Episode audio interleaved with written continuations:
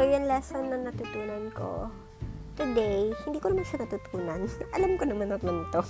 Parang, yun lang yung pumasok sa isip ko ngayon na it's okay not to be okay. May, there are days na magiging sobrang okay ka just because may nagdi-distract sa'yo or may ginagawa ka ngayon or may nasimulan kang hobby, ganyan. But it doesn't mean hindi ka na, it doesn't mean okay ka na okay talaga may, syempre, meron din deep deep down, meron ting yung problema mo, yung pinagdadaanan mo, nandyan pa rin yan. And it's good na may mga taong mag-aalalay sa'yo.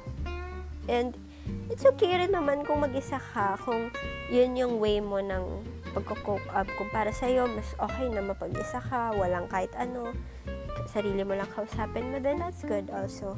Pero, um, iba-iba naman din kasi tayo ng paraan. Um, yun lang. I just wanna say na it's okay not to be okay. Not every day is a birthday. Char. Hindi ka. Basta yun. Gets nyo na yun. Yun lang. Thank you. Bye-bye.